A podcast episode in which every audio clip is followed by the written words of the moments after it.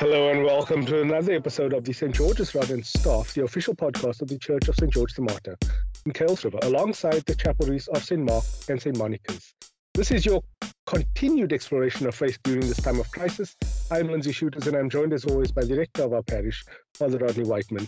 I just want to say right up top, I want to echo the words of the President that every South African with a smartphone should please download the COVID Alert SA app. I will link both the Apple and Android links in the podcast description. Um, there's a lot of misinformation going around about the government surveillance and everything. Like these are tools that were developed by Google and Apple um, to. It's completely anonymous. It will just use your Bluetooth to be able to ping other phones around you. So if you're at the shops and if you maybe interacted with someone who is tested positive for COVID 19, you will get alerted through that, but it's all completely anonymous.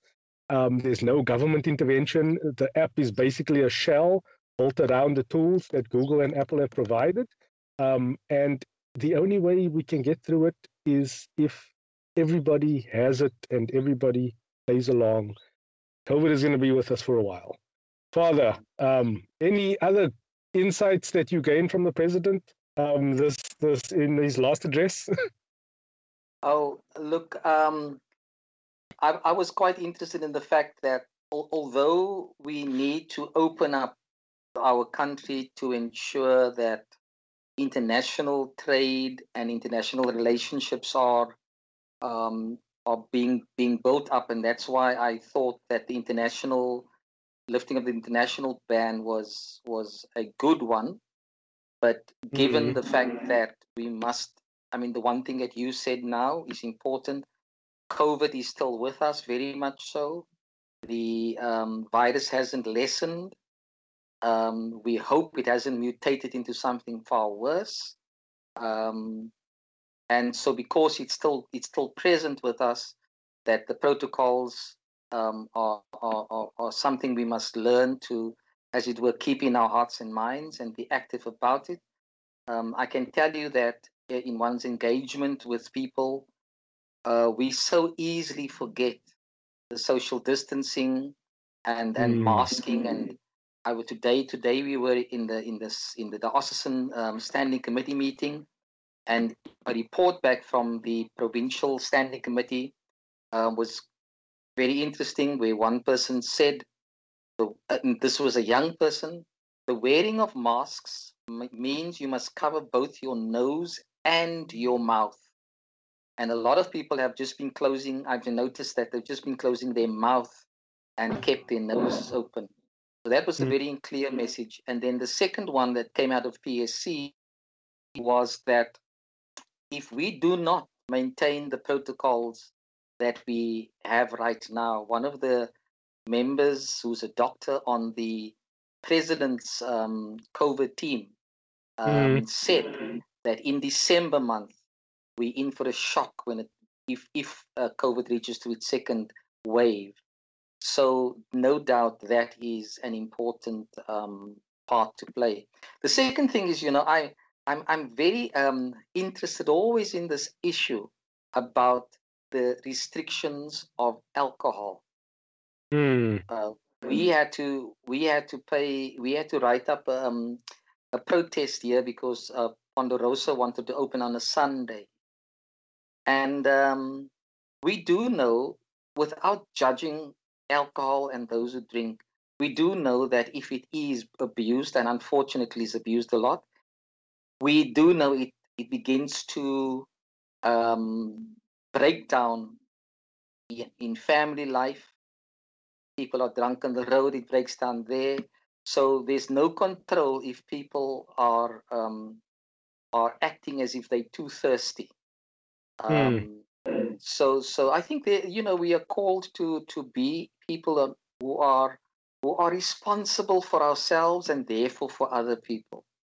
Why we celebrate when it comes to the restrictions of alcohol now being lifted is is something to me very very strange. Um, But Mm. I think generally, when I listen to what I would consider the sobering voice of the president, um, who's really trying to keep this is not this is this is unlike apartheid.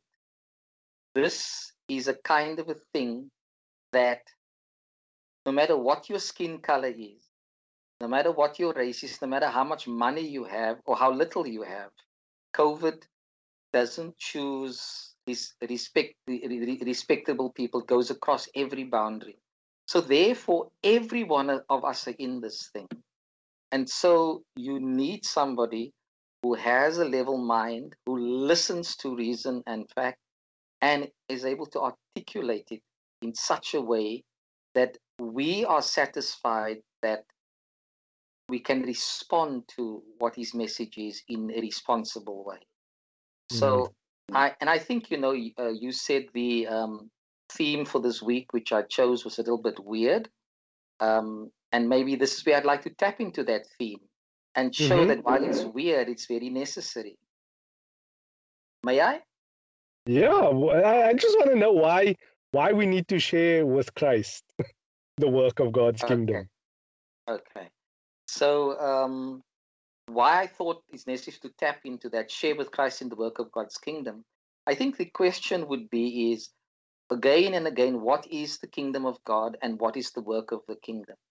And what you and I are talking about now in terms of our civil life and our political life and our economic life is all drawn into the work of the kingdom. Because in the work of the kingdom, we are called to ensure that justice is maintained.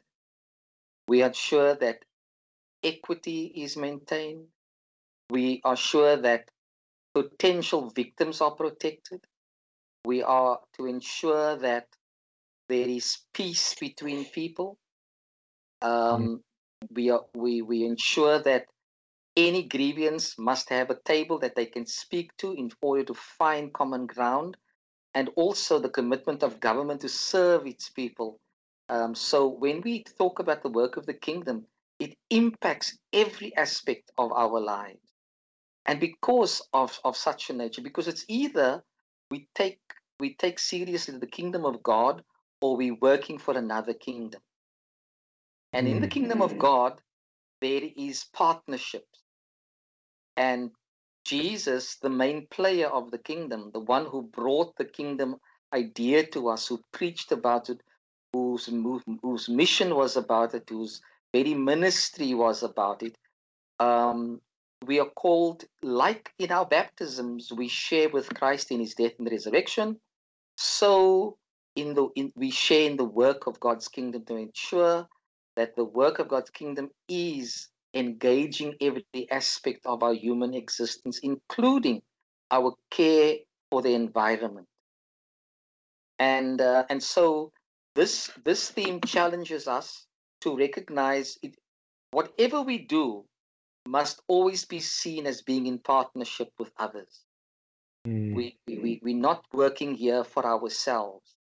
We've got to learn to work in tandem. And who better than the one who could stand up against the devil, who could stand up against death and declare it is completed, and who rose from the dead for us, who intercedes at the right hand of the Father since his ascension? These all matter to our lives. And so we're sharing with the one um, who's both the victim and the victor in Christian theology, and we share in the work that can help us work through um, the things that um, that are still of the, as I call it, the kingdom of the empire, um, where the kingdom of God and its values will ensure uh, partnership. And also, the kingdom of God is not static; it's not uh, paralyzed. There is mm. work of the kingdom to be done. And um, for example, you write about, let's say you write about um, all the electronic stuff that are coming out. Now, you may promote the equipment and you may promote the program that runs for the various things that can be done on it. Mm. But the impact of electronics on our lives is also important to note. Mm. Um, because I don't know, sitting with all these mechanical stuff and electronic stuff around it, what impact on my body it's having. Is it tiring me out? Is it not tiring me out? This is where you come in and you say, well, we've studied all the things that the components the components are put together. So we are saying to you it's environmentally friendly. Now, mm. that's a value I can embrace. I can then hold you. And you raised the issue about everybody that has a smartphone should heed what the president is saying. They should download this app, not be suspicious about you being spied on in any way by government or whoever else it is. But it's an app that could certainly be be protective in the way we want to be responsible, ensuring that the virus is not spread. That for me, when you announce it, when you speak about it, it, is for me working for the kingdom's sake.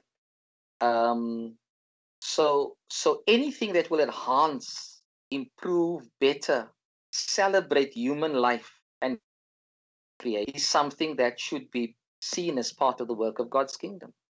And so unless we are all what we're doing is of destruct, uh, is destruction in nature, then of course the kingdom says let's stand up against that. Mm. All the forms of corruption that's going. So that's why I believe that theme is very effective.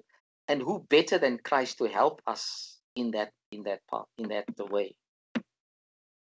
Okay, I I misunderstood it then as like we need to share the the gifts that we are bringing with Christ. And it's like, if you believe in the in the Trinity, uh, he's supposed to him and God are like the same thing. So the work of the kingdom will be shared anyway. But um, Father, if you could please call us together with the collective prayer, and then I'll catch up with you at the the G after that.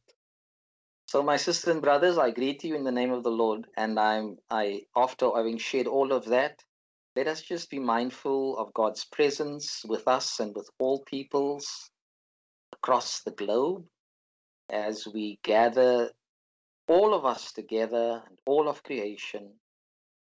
Pray, generous God, you endow us with gifts for the good of creation. Make us trustworthy in all things, that we may share with Christ the work of your kingdom through Jesus Christ our Lord, who lives and reigns with you and the Holy Spirit, one God now and forever. Amen. Amen. Okay, so Father, the first reading, the first reading is from Thessalonians chapter 5, verses 1 to 11. And so last week we spoke about being ready for the day that the Lord comes. And now Paul is saying that it will come as a thief in at night. When people say everything is quiet and safe, then suddenly destruction will hit them. It will come as suddenly as the pains that come upon a woman in labor, and people will not escape. This is dramatic. It's. um, I I don't know what to make of the idea of being ready for. Like we should always be ready for death like again, full disclosure, I believe that there is nothing after death. I don't believe in the idea of the afterlife. Um, so I, I I'm not I'm not on the side of the idea of there being a judgment day. so I'm I'm always ready. I love I try and live my life to the fullest. So I am always ready to to be taken away because I, I don't expect anything anything else, you know? Um, walk me through this from the other side of, of, of the aisle. Okay. I, I don't particularly think the day of the Lord necessarily deals with death. Mm. Um, the, the, the understanding that Jesus came to do the work of creation and then sent his spirit to guide the church and the world into his way and at some point, there will be a day in which accountability for all of that that has happened. Because at the end of the day, as Christians, we believe this was God's world, it is God's time, uh, and we are we we are mem- we, we belong to God. So the day in which God holds us accountable in our responses to Him, in our obedience to Him, and in the way we chose to live with one another. Now he describes very uh, in very graphic form uh, what that day is like because this this theme of the day of the Lord came up in in Jesus' time in the Gospels, and Jesus, which is where I lean to, says you you neither know you neither know the time or the hour, only the Father knows. Mm. In the in one of our podcasts we did earlier in the year, we dealt with the first uh, chapter of Acts of the Apostles, where the same kind of question came up. When when will the day be when the kingdom of Israel, when Israel will be, uh, you know, saved from Yeah. this national what's his name? And Jesus says your focus is to get out the good news as far as the end of the world, which was Rome at the time. So so he's given us um, a, a, a sense of call as to what we need engaged in but at some point there will be a time in which co- accountability will be afforded i mean that Mm. goes for you for me in our work in our family lives there's always a time of accountability a time of saying so what have we really done with what we had and and and and, and our responses to the fact that all that we are and all that we have is gift.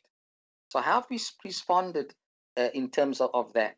So this day of the Lord is not something that we are told before the time, and so it will it will be surprising. In my mind, I live as if the day of the Lord is now, Mm. for the time of accountability is now. Um, and you said the same thing. I live my life as a day when anytime I could be called away from this life.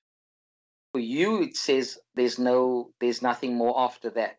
Once I'm dead, I'm dead. Mm. But for for those who, like Paul uh, wrote here, he took this very seriously. It wasn't just an end for him; it was a day in which there's an accountability, um, a day in which our accountability is not to silence us to the grave, to make us one with the soil in which we came, because within us is instilled that very unique gift called the breath of God, the Mm. very life that was within this body of us that will decay. And what have we done with that breath within us? So, so, so that was the very life that energized our personality, that energized our bodies, that energized our intellect, that got us to discover things, to learn things, to develop things, to speak things articulately. All of that. What we did, how did we, how did we enrich that life that God so generously gave us as the ruach? And so um, you have chosen the path of career that you did. You've chosen to be married, and all of that is um, gift from God.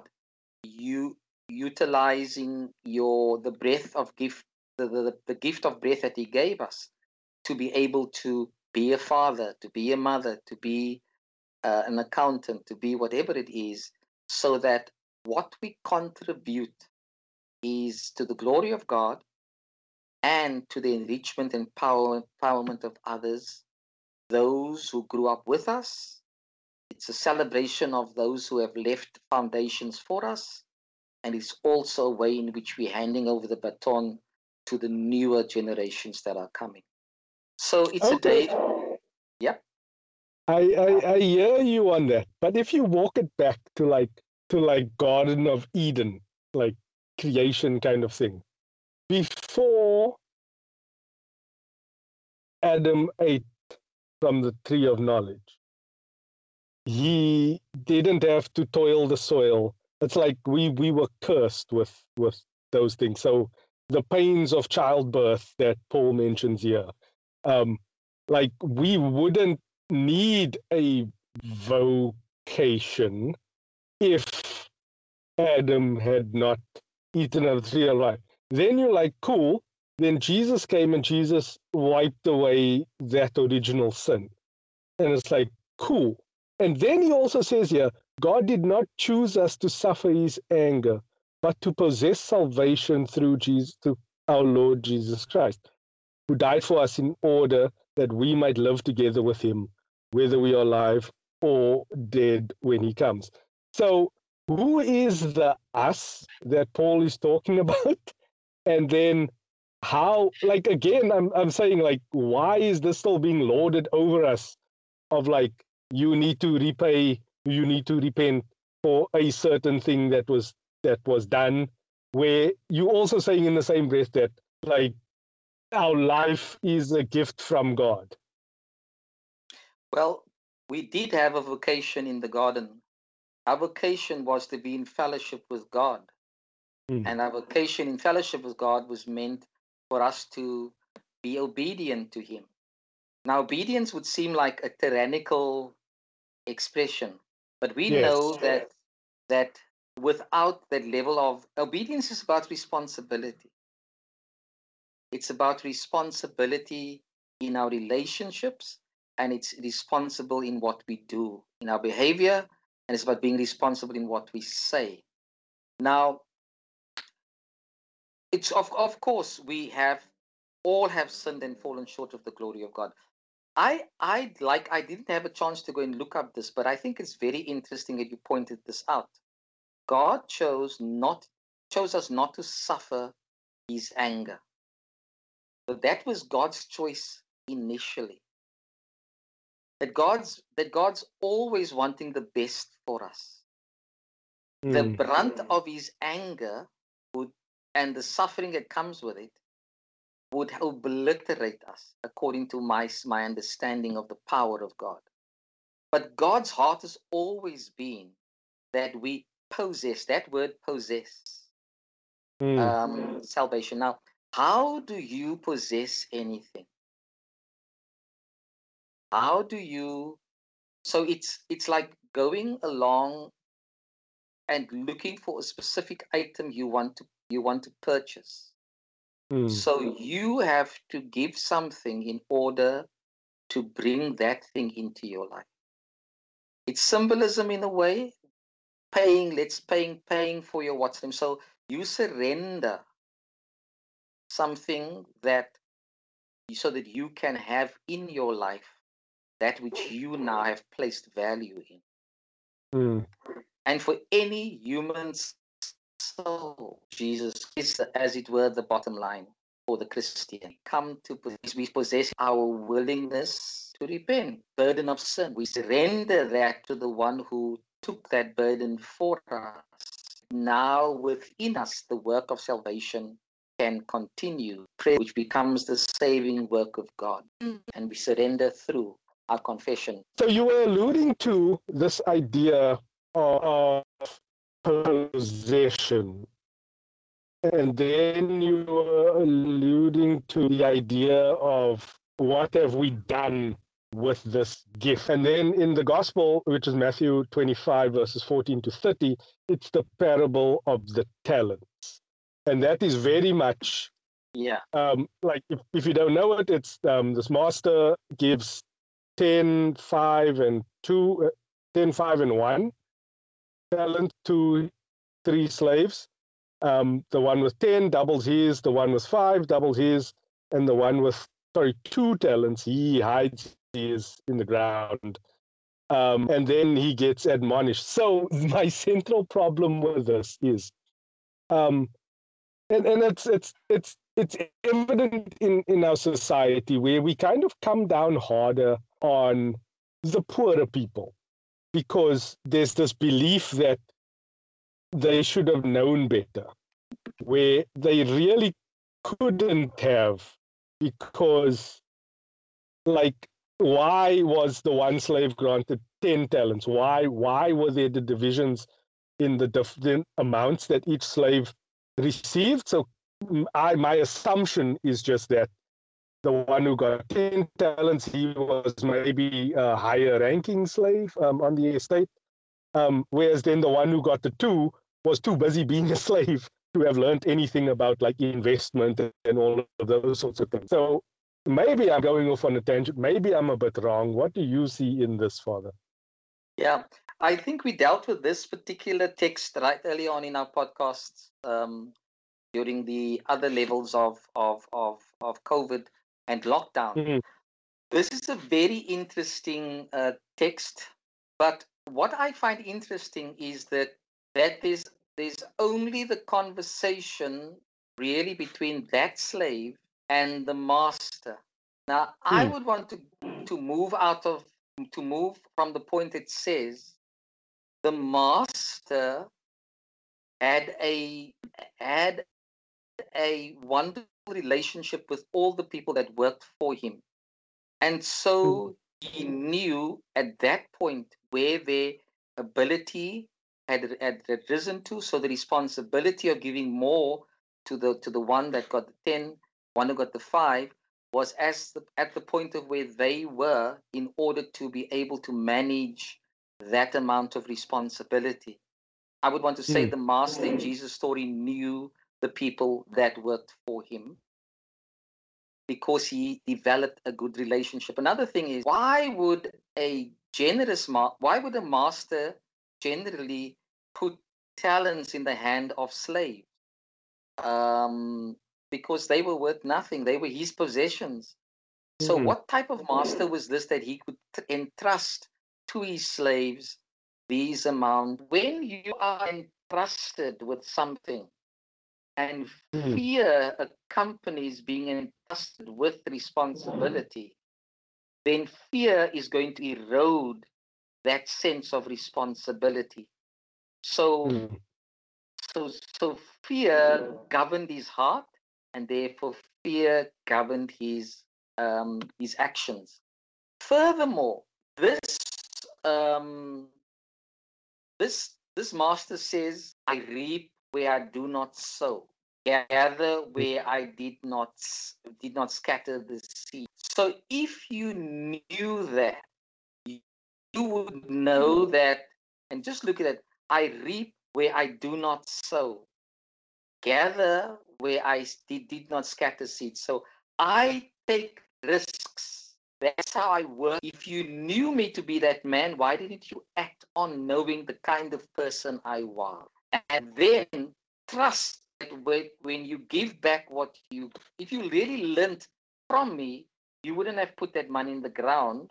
You would have bargained with it in order to go. Even if you lost it, it would still be the in practicing what I had taught you to do because you know me as as a, as a person where I reap where I did not sow and you and I gather I did not scatter seed. So he he allowed fear to overtake his heart when knowledge about the master should have shaped him. But he did not allow that to happen. And so he now not he now pays for inability, his unwillingness to take the risks. Rather, he chose fear over taking the risks. So, is there a level of accountability here? Um, I mean, I know the words are hard. The master replied, You're wicked and lazy. Mm. You knew, but you did not act on knowledge. Um, and so uh, so he, he told him you should have known this is how i work and if you had learned to take the risk this would have benefited you but it would also have benefited me. Because look what happens to the other two. The one who got the 10 brought another 10 was given more. And so the mm-hmm. one with five. Why he that that had the least to lose was not was the one unwilling to take the risks and and act on what he knew about the master and how the master operates with his wealth. Now i think that generally speaking this would be a normal thing in the office for example mm. the normal thing in the office is that you had the least to do on this project but you did nothing. So how can you benefit if the rest of us are doing, are, are bringing our um, fat to the table? That's a bit of a false dichotomy.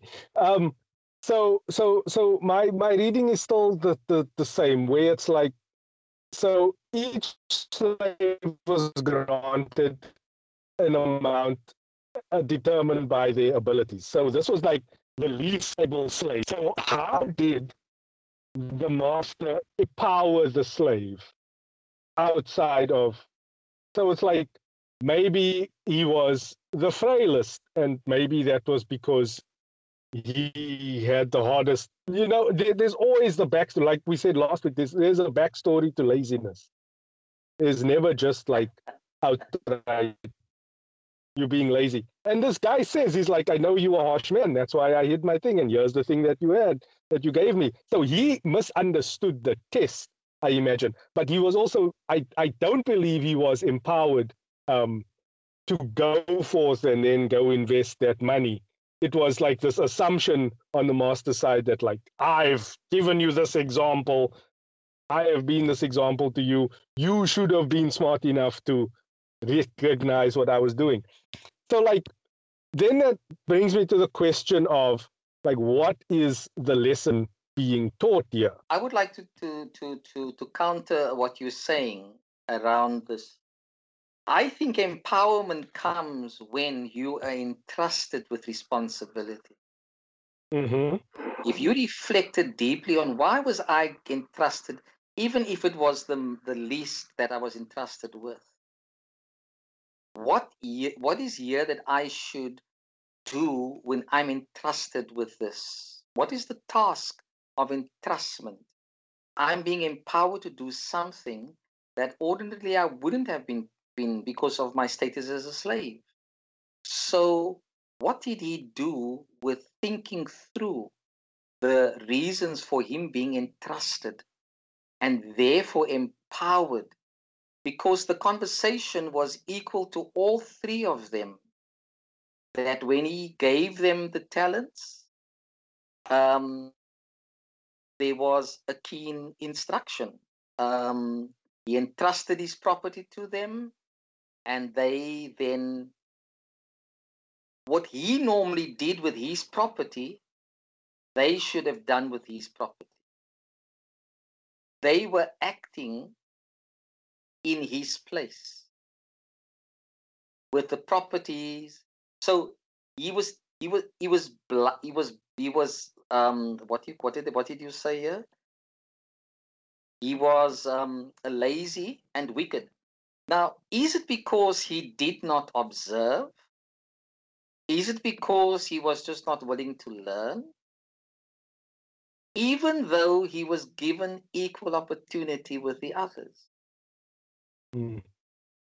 So, does it amount to the fact that therefore, the, when when you do not when you when you entrusted with something, and you then don't make an, any effort? I mean, what stopped him from going to the guy with the five and the guy with the ten and said, "Look, I really am don't get I don't have this whole thing in place, but what what are you guys going to do? because it was open secret to what they got. And they all were entrusted with something of that property. I think I'm responding from, or at least with the weight of like what has happened in this country, where you have equality, or at least the illusion of equality now. Um, you, you can't have equality when the people who had hoarded all of the all of the wealth didn't lose any of their wealth. like yes. that, that not that's not equality. Um, so now you have in a non-racial society, or at least a post-apartheid society, you have three children, like who have now grown to adulthood, and you give them an amount of money, and you like go do with this what you wish. So like the the we're not all arriving at that start line to the race with the same preparation. In this story, my view is that they were. Like it, they still slaves. Understandably, but slaves who works for their master. And as long as they work for the master and enable his property to be to be productive, their benefit of staying on in that household grew. their value grew. But but outside of, of like being an example and like conducting his business openly in front of them so that they could it's, it's like it's like when I have an argument with my wife.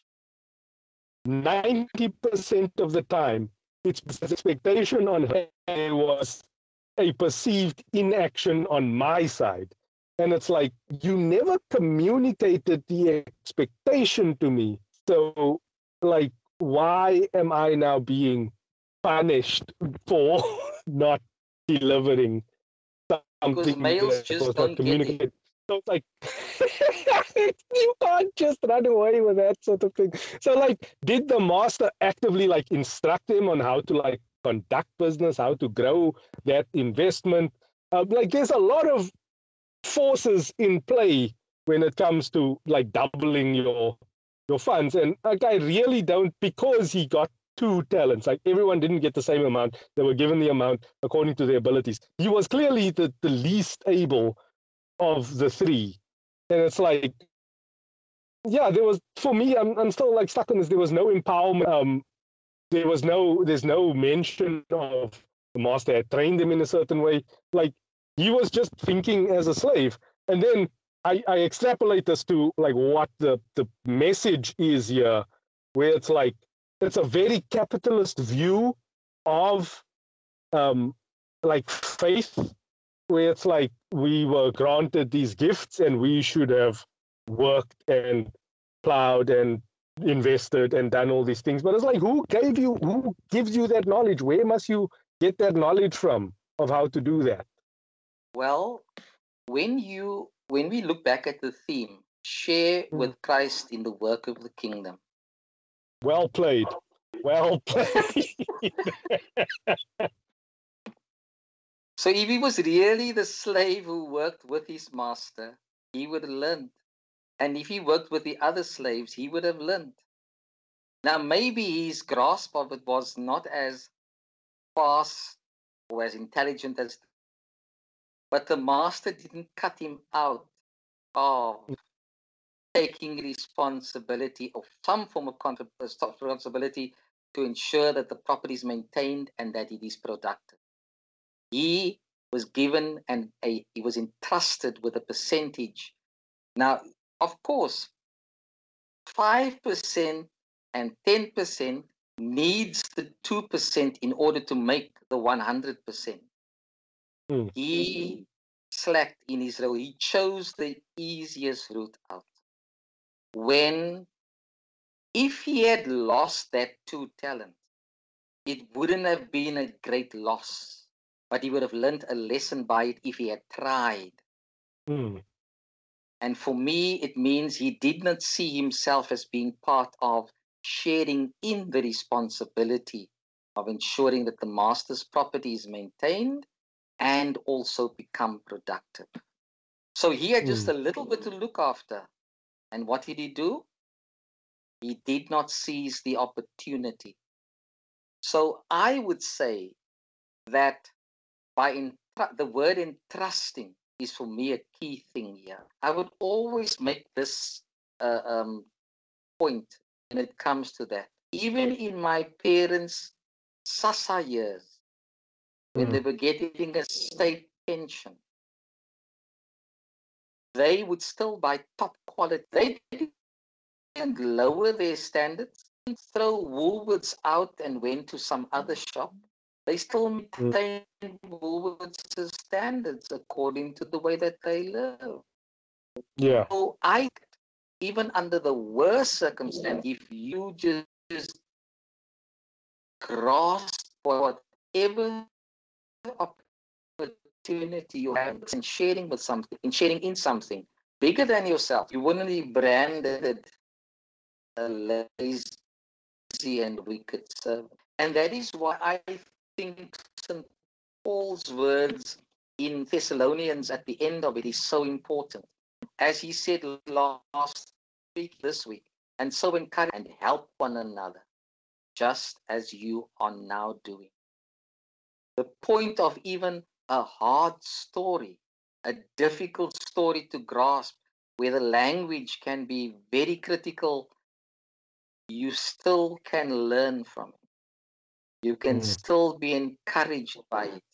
Um, I mean, any anybody of us, when we look at these three guys, we would say, I want to be the one that learns to take risks when I'm in when I'm entrusted because I've got something that I've learned along the way that I can apply. Do I really want to be like the guy who will be associated with the gnashing of teeth just because I allowed fear to get the upper hand of me? Mm. And so it's that thing called fear that we have to deal with very seriously in our lives. But I, I just feel that it gets brought up like it, it's ingrained in all of the texts where it's like preparing for the time of the coming of the Lord. Like it's I who did I had a discussion with someone where it's like it still bugs me that we we we say that God is all loving, but that there's punishment and there's a real cruel side to God. And then in this sort of story where Jesus is relating like a, an illness, um, where it may have been like I'm very empathetic to the plight of the underprivileged because underprivileged for me means a lack of exposure to many situations.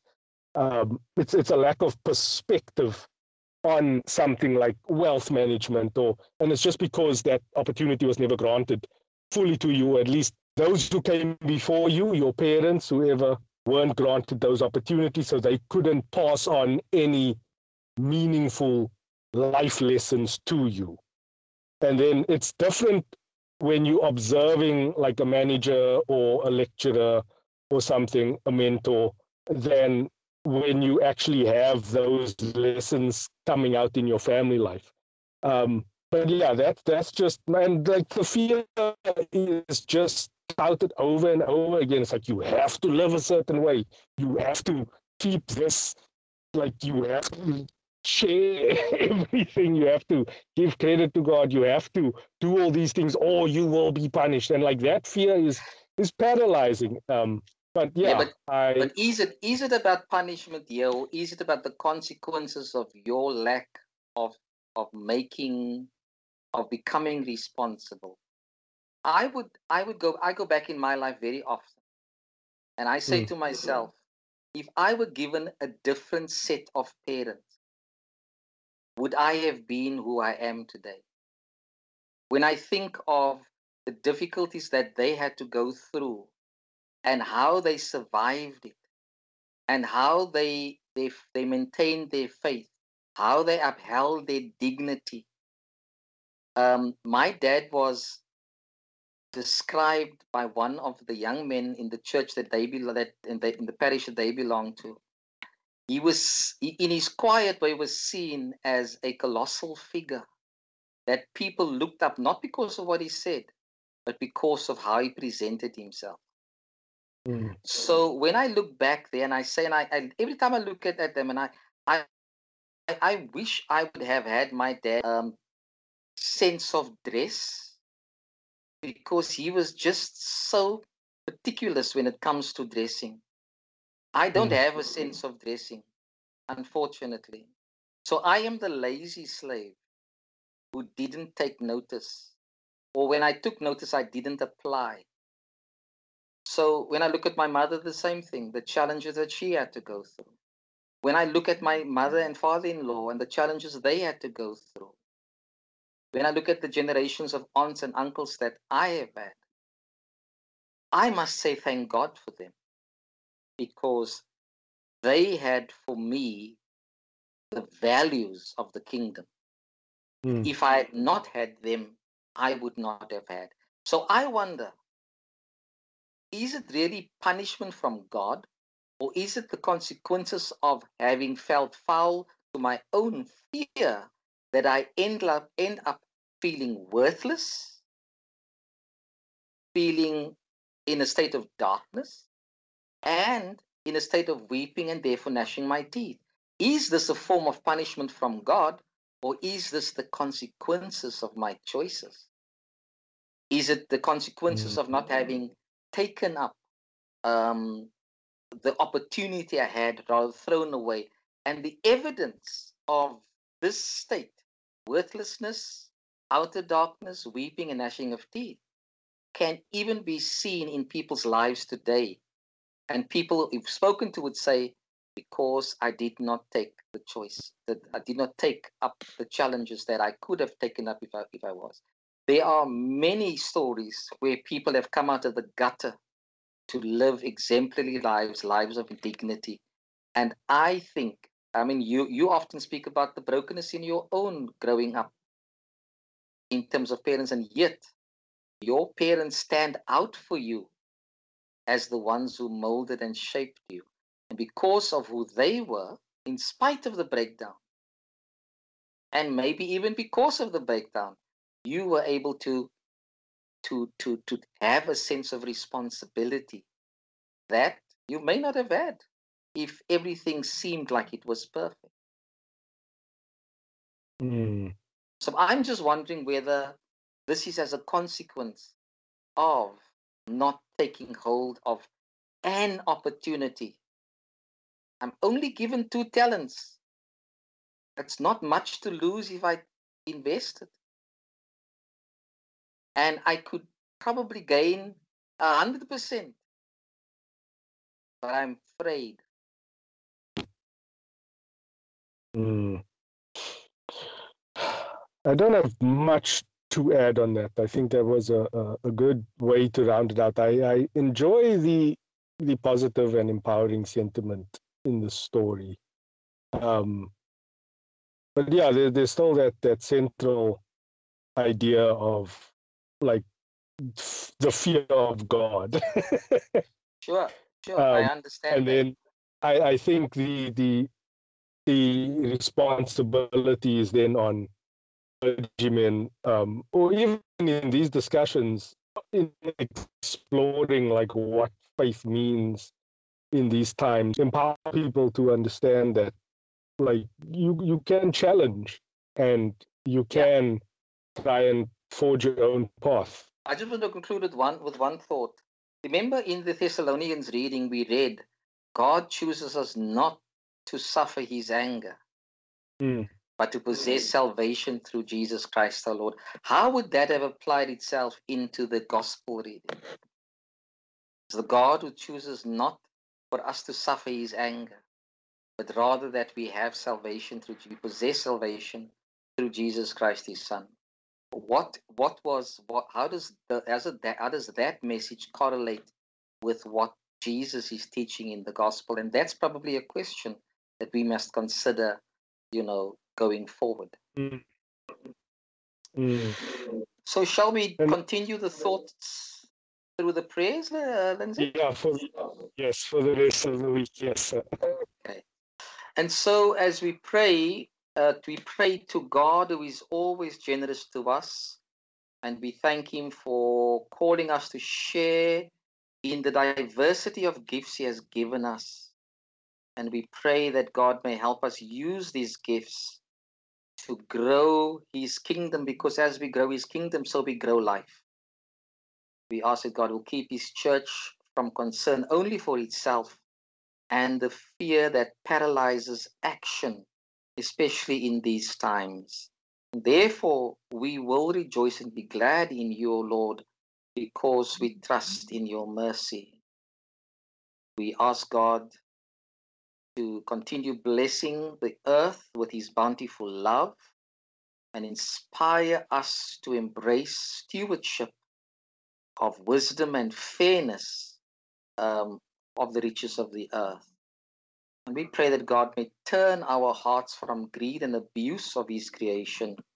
And so we rejoice and we, and, and we are glad in the Lord, in whose mercy we trust. As we give thanks to the generous God, we realize that um, He has given us a body with many limbs and organs. And we, as the church, have different callings and abilities in a in a wonderful symphony of his transforming love. So we ask that God may help us to be united in him so that we can sing his praises together. We also ask God to give, um, we give God thanks for the skills and talents of medical pr- uh, practitioners. And we pray for all of them in our parishes and communities, in hospitals and surgeries, in um, research. Um, pray that in your mercy, Lord, be with those who call upon you in their frailty. And remember all the sick and suffering as we ask God to pour out his blessings of healing and mercy on them. And so we thank God who gave us life and gave it abundantly. And we raise all our dearly departed brothers and sisters to God's salvation in Jesus Christ. So we rejoice in the joy of his kingdom. And as we spoke very early on in the broadcast, Lindsay, COVID is still very much with us. And we are trying to avoid any form of the second wave. So now we are called to focus on how we have to live our lives uh, in the framework of protocols that save lives. And so we continue to pray, author of life, leader of the nations, to grant us courage to face our trial, give us wisdom to find relief, and faith to be responsible, and grant us your salvation for Jesus Christ's sake. Amen. Lindsay, this brings us to the concluding part of our um, of our service for tomorrow, um, where we ask God to be generous to us as we go out into this week, that we may go and live as children of the light, that we may put on the breastplate of faith and love, and for a helmet, the hope of salvation, making the most of all God has given to us and encourage us to encourage one another in Christ. So may God's hand be open to your kindness. May Christ Jesus welcome you into his joy. And may the Holy Spirit fill you with courage, vigilance, and faithfulness. My sisters and brothers, go in peace in the world in this week to love and serve the Lord. In the name of Christ. Amen.